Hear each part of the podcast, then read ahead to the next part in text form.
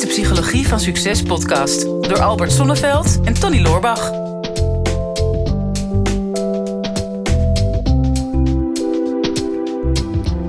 Nou, Tony, we hebben natuurlijk al heel veel onderwerpen gehad. En we hebben het ook al veel over onszelf gehad.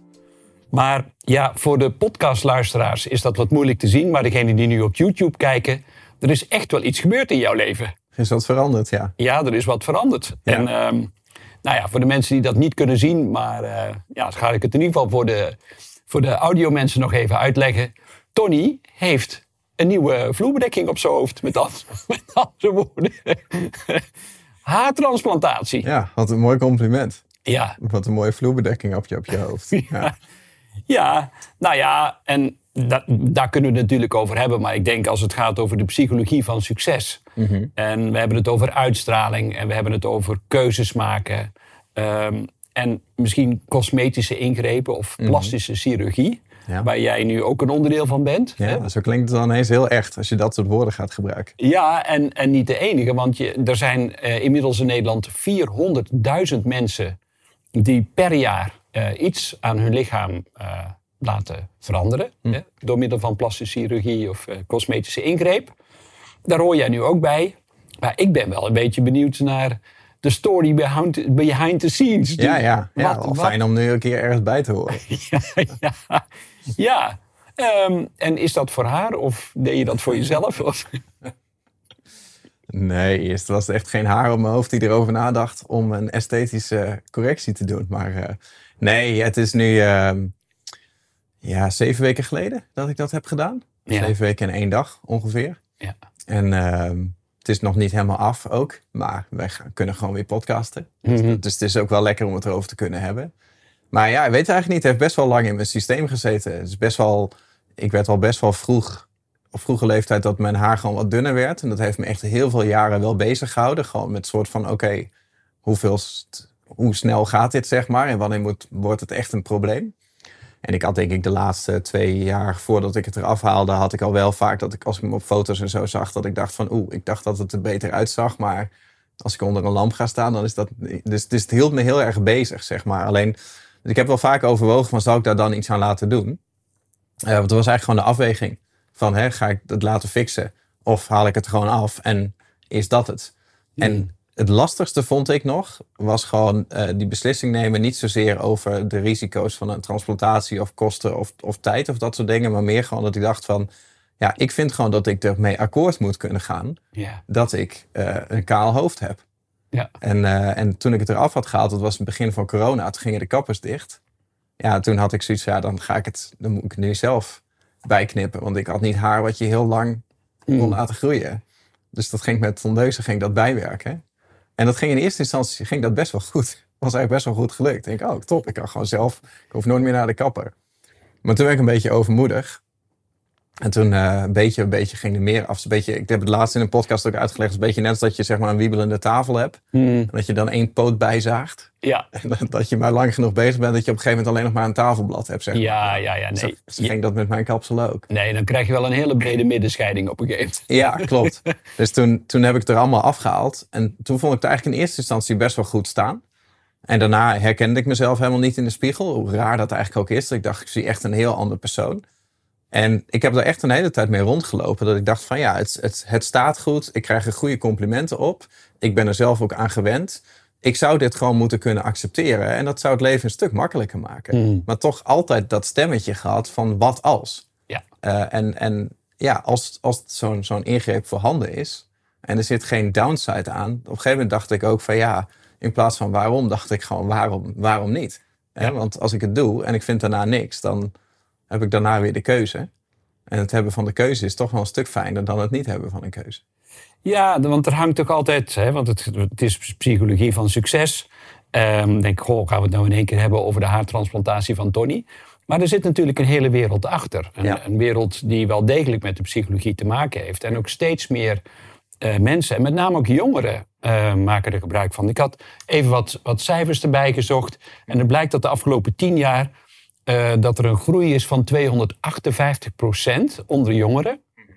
Die dus de besluiten om iets aan hun lichaam te veranderen of aan te passen. Ja. En dat is natuurlijk toch wel heel interessant. Nou ja, denk natuurlijk, is dat iets van de laatste tijd? Nee, ik, ruim 400 jaar voor Christus waren er al neuscorrecties. Dat wordt al in Indische geschriften wordt het al uh, nou, opgeschreven. Vrijwillig of gewoon omdat je met een gladiator in de ring en dat, dat iemand bij jou een neuscorrectie deed?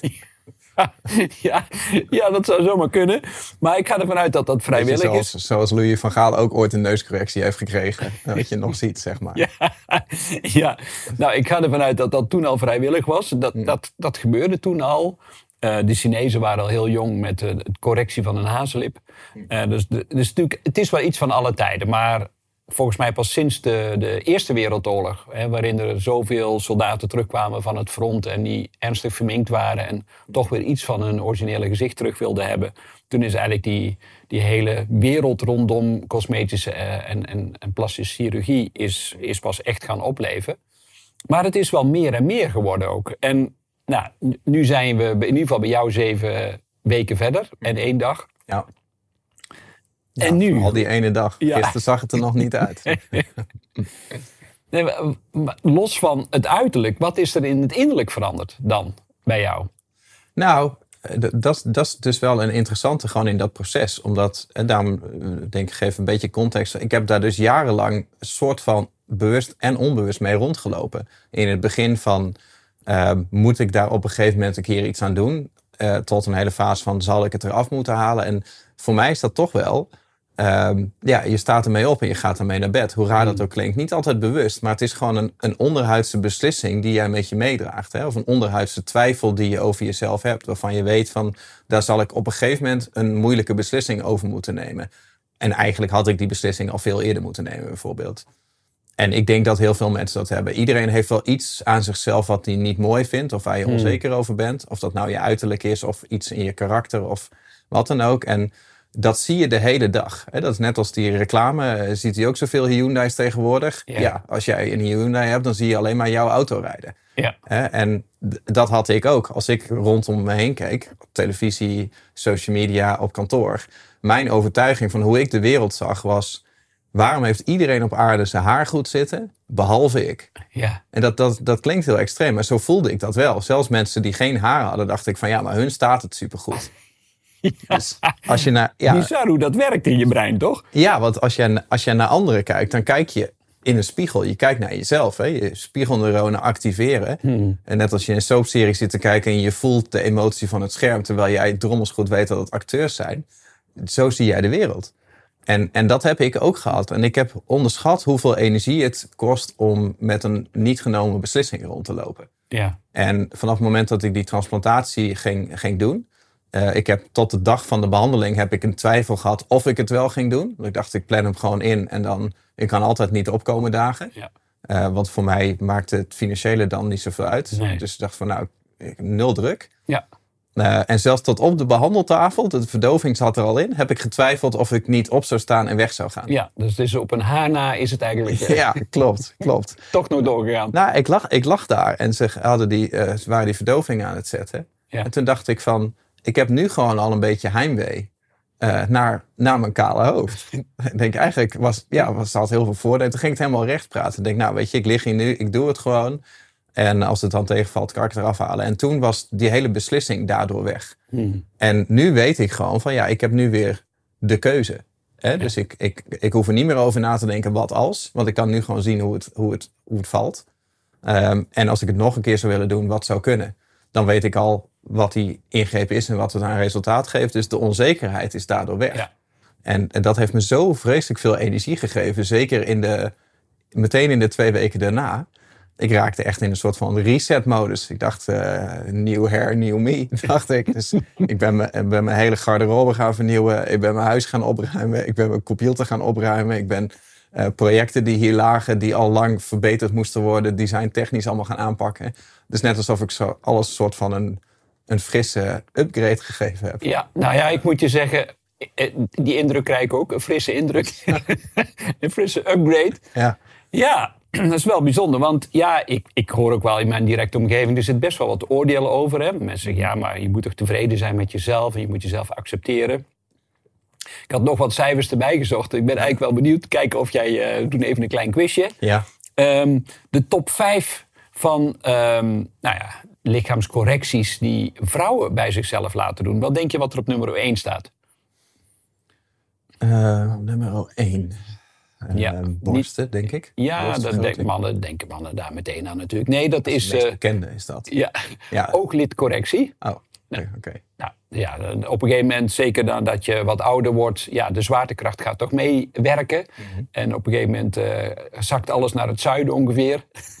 Ja, ja. En was het een heel ander soort lid. Ja, en het enige wat dan nog optrekt is je tandvlees. Dus ja, die, eh, die, dat, die oogleden die beginnen wat eh, te zakken. Dus ooglidcorrectie. Twee staat liposuctie. Oké. Dus nou, het is, ja, eh, ongeveer 60% van de Nederlandse bevolking heeft overgewicht. Dus nou, het komt vaak door te veel vet. Dat wordt dan weggezogen. Op nummer 3 bij de vrouwen staat borstvergroting. Nummer 4 botox. En nummer 5 lipfillers. Nou, oké. Nou ja, goed. Maar nu eh, afdeling mannen. Wat staat er op nummer 1 in de top 5 van eh, dingen die mannen bij zichzelf laten corrigeren? Ik denk haar dan. Ja, nee, nee, ze gaan niet haar corrigeren. dat zouden ze wel willen in een Daar wordt het relatie. leven wel makkelijker van. Een stuk makkelijker. Maar eh, hier heb je van haar geen last. Nee, inderdaad, haarimplantatie. En nummer 2, die vind ik wel heel opmerkelijk. Had ik eigenlijk nooit zo bedacht bij mannen. Neuscorrectie. Echt? Ja, Nou, Nou ja, oh, misschien heb je er een fijne neus voor, volg je je intuïtie niet, ik weet het niet. Maar neuscorrectie schijnt dus bij mannen. Nou ja, dan komen we toch weer terug bij eh, zoveel jaar voor Christus en bij Louis van Gaal. Ja. Of dat nou vrijwillig gebeurt of onvrijwillig. Die neuscorrectie bij mannen. Op twee, drie, ook liposuctie. Dat is een gedeelde plaats eh, met, eh, oh nee, bijna gedeeld met de vrouwen. Vier is botox. En vijf bij de mannen is een buikwandcorrectie. nou. Ja. Nou ja, dus en er gebeurt nogal wat Ja, in, eh, klopt. in corrigerend Nederland. Nee, maar je bent daar vaak natuurlijk niet zo bewust van. Hè? Kijk, en ik vind nog steeds, eh, als je mij dat voorheen had gevraagd, eh, zeker voordat ik ging nadenken over van zou ik iets, iets aan mijn haar laten doen, dat vond ik dan, als ik dat bijvoorbeeld met vrouwen had over bijvoorbeeld een borstvergroting, dat ik altijd zoiets had van, ik snap echt niet waarom je dat zou doen. Snap ik echt niet. Nee. Voor geen enkel procent ding. Als ik naar vrouwen kijk, denk denk nou, dat, als je, of je dat nou wel of niet hebt, ik, ik kan daar niet bij met mijn hoofd waarom je daar echt een ingreep voor zou doen. Eh, totdat ik iets had waarvan ik dacht van ja, oké, ik kan het fixen. En dan is het met een paar maanden, hoef ik daar nooit meer over na te denken. En dat geeft mij instant dat zelfvertrouwen. En ik heb extreem die frustratie over mezelf gehad. Dat ik dacht van waarom geeft iets externs mij zelfvertrouwen. Terwijl zelfvertrouwen uit mezelf komt. En ik weet dat, dat dit, het niet, dit is niet de oplossing. Nee. Eh, dit is een, pl- een pleister erop, zeg maar. Eh, maar ik moet dat toch mentaal kunnen overwinnen Ja. dat, dat ik mezelf niet op de juiste manier bekijk. Dat ik een selectieve waarneming heb. En dat ik objectief gezien dat, dat, er, hier, dat er niks aan de hand is. Dat kon ik bij anderen op dingen altijd wel zien. Ik denk dat ik al deze dingen die jij nu opnoemt, ik denk ik, ik snap niet waarom je dat zou doen. Dat kan toch ook wel, kun je toch op een andere manier fixen. Totdat je dan iets bij jezelf hebt en dan wordt het toch anders. En ik heb het toen ik het ehm, had gedaan, heb ik het eh, een dag en daar op Instagram gezet. Ook wel getwijfeld van ga ik dat soort foto's en, en dat stuk van mijn privé ga ik dat delen online. Die coming out. Ja, maar ik dacht van waarom niet? Ik heb, vind, eh, voor mij zit er geen taboe of zo op. En ehm, wordt voor mij een stuk makkelijker in podcasten dat mensen het weten. ik dacht, ja, ik zag mezelf met zo'n half hoofd in de podcast te zitten. Ehm, maar dat is sowieso mijn op één na meest succesvolle post die ik ooit op social media heb geplaatst. Qua reacties en bereik. En ik heb denk ik van iets van 40 of 50 mannen eh, privéberichten gekregen. Ook van vrouwen voor hun vriend of hun man of iemand die ze kenden. Maar allemaal vragen over, ja, ik zou dat ook graag willen doen. Waar heb je dat gedaan? Hoe is het bevallen? Eh, waarom heb je de beslissing genomen? Wat waren de risico's? Eh, kun je me een beetje voorbereiden? En ehm, ik dacht, wow, dat is echt gewoon onder mijn volgers met een paar duizend mensen. Waarvan dan 2000 zo'n story hebben gezien. Dat er op 2000 kijkers al 50 mensen al een bericht sturen over dit specifieke ding. Ja. dacht ik, ja, het is echt, zijn veel meer mensen dan je denkt die met hetzelfde rondlopen als jij. Ja, ja. maar dat, dat weet je niet. Hè? Je denkt meestal dat het jouw eigen probleem het grootste is en dat jij de enige bent die daar last van heeft. Ja.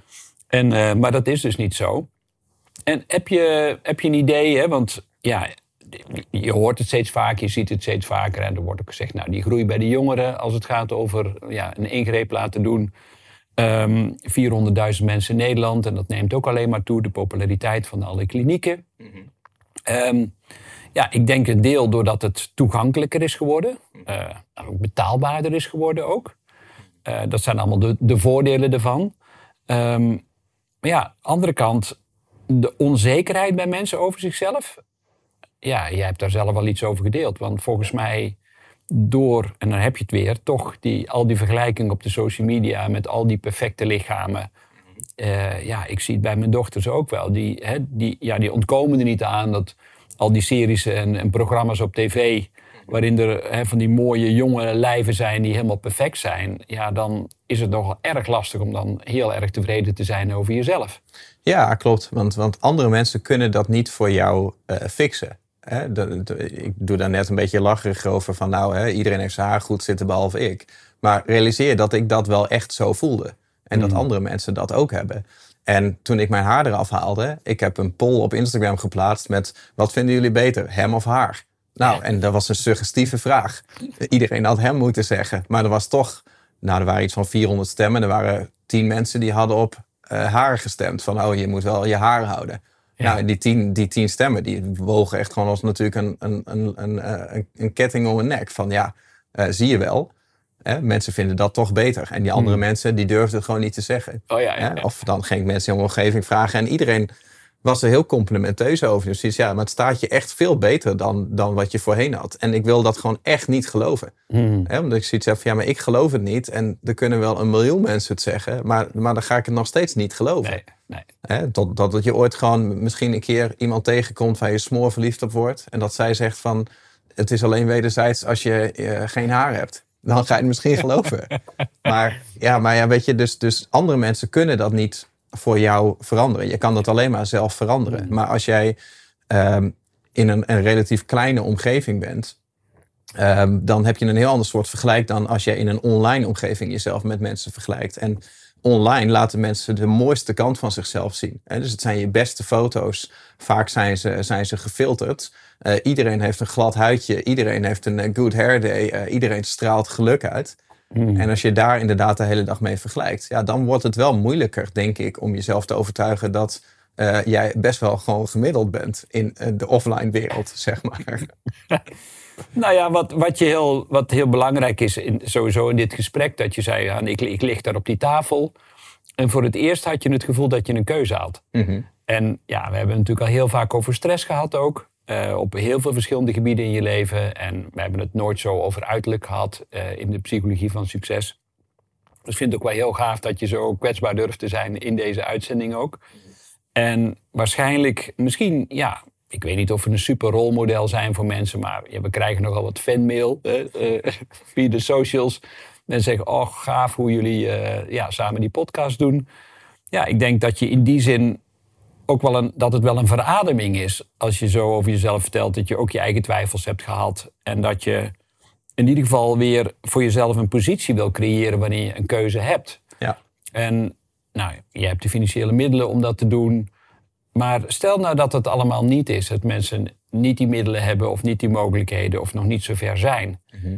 Ja, is het dan toch een kwestie van accepteer nou maar dat je bepaalde dingen aan je leven niet kunt veranderen? Of iets moet langzaam groeien, niet alleen je haar, maar ook, ook je zelfvertrouwen? Nou, ja, kijk, ik, ik vind dit dus lastig. Zeker ook vanuit een positie als uh, podcast-host van de Psychologie van Succes. Dat zal heel eerlijk zijn, dat speelt bij mij ook mee. Is zo'n beslissing van: oké, als ik een haartransplantatie doe, dan geef ik daarmee aan alle mensen die dat volgen aan van: ik heb het psychologisch niet kunnen overwinnen. Ik heb het, ik heb het met een operatie moeten overwinnen. Hmm. Um, dus dat, dat speelt mee. Maar dat is natuurlijk heel erg van: niet van hoe zie ik mezelf, maar hoe wil ik dat anderen mij zien. En, en dat is bijvoorbeeld met, met een kapsel ook. Van ja, ik vind mezelf leuker met, met haar. Hmm. Uh, maar misschien is dat ook wel dat ik het idee heb dat andere mensen mij leuker vinden met. Dus ik vind het soms heel moeilijk om daar een onderscheid in te zien van zie ik mezelf zo of heb ik het idee dat ik zo gezien zou moeten worden door anderen. Dat, dat mixt natuurlijk heel erg. En um, ik had inderdaad de optie om dat te doen. Nou, dat haalde voor mij de, de keuzestress weg, omdat ik weer een keuze had. Maar ik zal heel eerlijk zeggen, de, de eerste kliniek waar ik naartoe was gegaan, die, dat was eentje die dat in Turkije deed met een andere methode. En die had ik een mail gestuurd met foto's. En toen kreeg ik een mail terug met: eh, Helaas kunnen we bij jou niet helpen, want je hebt te weinig haar. Dus een haartransplantatie behoort voor jou niet tot de mogelijkheden. Hmm. En dat was echt een opluchting dat ze dat terugmailden. Want ik dacht van ja, als het geen optie is, Ja. dan hoef ik er niet meer over na te denken of ik dat ooit zou doen. Net als als je het niet kan betalen of niet wilt betalen, dan is het gewoon geen optie. Hmm. Dus, dus misschien dat dat, dat dat ook wel helpt. Want dan weet je gewoon van oké, dan zal ik het moeten gaan omarmen. En ik heb er wel echt van ingezien dat het echt een stukje perceptie is. Dat ik nu, toen wij voor het eerst met video gingen podcasten, toen had ik net mijn haar eraf gehaald. Toen dacht ik, jezus, heb ik voor het eerst in mijn leven een kaal hoofd. En nu gaan we ineens video podcasten. En nu heb ik een half kapsel. En nu denk ik, "Gh, moet ik voor een camera gaan zitten met een half kapsel? Het zou beter zijn als ik mijn haar eraf had gehaald. Dus dan krijg ik heimwee naar precies hetzelfde plaatje waar ik, waar ik eerst niet tegen kon. Ja. En aan het plaatje is niks veranderd. Mhm. Maar met, met, mijn, met mijn perceptie ervan. Ja. En ik, ik weet dat dat heel moeilijk is om dat in je hoofd te fixen. Maar, maar het kan wel. Ja, ja, nou ja, dus aan, aan de ene kant zeg je, als je dus meer mogelijkheden hebt, meer keuzemogelijkheid hebt, eh, dan hoef je het niet te accepteren. En dan kun je nog stappen zetten. En als je die mogelijkheden niet hebt, ja, dan, dan zit er ook niks anders op dan te accepteren dat het is zoals het is. Nou ja, uiteindelijk, want we kunnen het allemaal heel mooi zeggen, hè, je moet die blijheid in jezelf vinden en je moet jezelf zekerder voelen. En ja, ehm, dat is allemaal waar. Ik heb eh, zelf in mijn leven ooit een, een cosmetische tandheelkunde gedaan. Dat was nog in een heel vroeg stadium.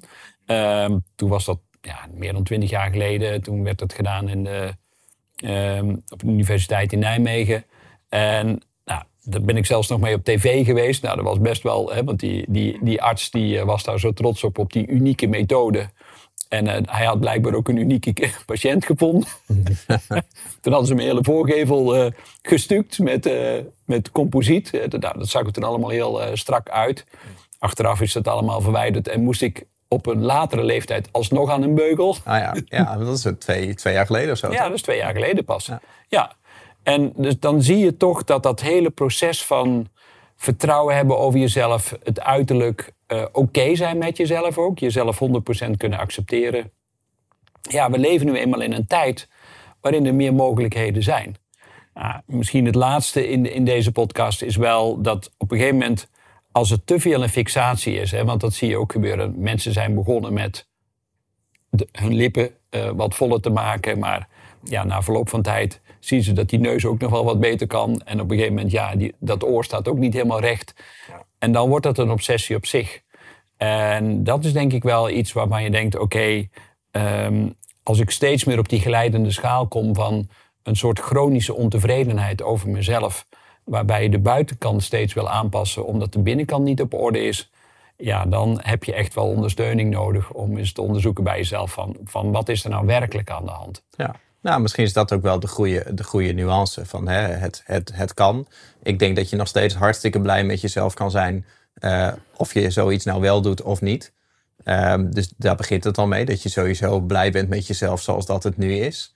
Ehm, ander inzicht vond ik ook wel van, ja, weet je, als je dan zoiets gaat doen, doe het dan gewoon direct. In plaats van dat je daar jaren mee rondloopt. En dat je, dat je eh, omdat je de tijdsinvestering niet wil maken of omdat je twijfelt, bijvoorbeeld. Hè, want dan realiseer je niet hoeveel energie je eigenlijk verbrandt in het keuzeproces. Ja. En hoeveel energie er vrijkomt als je die beslissing genomen hebt. Hè. Je hebt dat ook vaak gezegd. eh, niks geeft meer energie dan een genomen beslissing. Ja, Ehm, dus dus, dus dat, is, dat is ook wel waar. En je wil alleen niet een soort van als-dan gedachte hebben. Hè? Dus in mijn geval van nou, als ik, als ik nou haar had gehad, dan, eh, dan zou ik een veel leuker sociaal leven hebben. Of dan zou ik eh, een veel knappere vriendin tegenkomen. Ja. Of dan zou mijn business veel succesvoller zijn. Of dan zou ik wel de dansvloer op durven. Bijvoorbeeld, dat, dat soort dingen. Of dan zou ik wel een videopodcast maken en anders alleen maar een audiopodcast. Ja. Dus ik denk niet dat je je leven op hold moet zetten of dat je je zelfvertrouwen op hold moet zetten totdat je iets hebt laten veranderen. Ik denk wel dat je gewoon blij kan zijn met jezelf, maar dat je jezelf leuker vindt met iets veranderd. Of dat nou een esthetische ingreep is, of dat je mentaal iets doorbreekt, of een fitter lijf, of, eh, of, eh, ja, of, of wat dan ook. Ja. Het, het moet gewoon een, een toevoeging zijn en, en, niet een noodzaak. Nou, die toevoeging is het. als je wil zien hoe die toevoeging eruit ziet. Hè, want voor alle podcastluisteraars die nog niet op YouTube zijn geweest, ga eens een keer naar YouTube. Zie je het resultaat. En het is natuurlijk heel leuk als je daar een comment onder laat eh, van eh, wat jij vindt van de nieuwe look van Tony. En eh, ja, je mag hem altijd verrassen. En ik hoop dat het vooral positieve berichten zijn. Ja, Tony. Ja, als je het niks vindt, dan hoef je het niet te laten weten. Dan mag je gewoon de video weer wegklikken. Blijf ons volgen en graag tot de volgende keer. Dit is de Psychologie van Succes podcast door Albert Sonneveld en Tony Loorbach.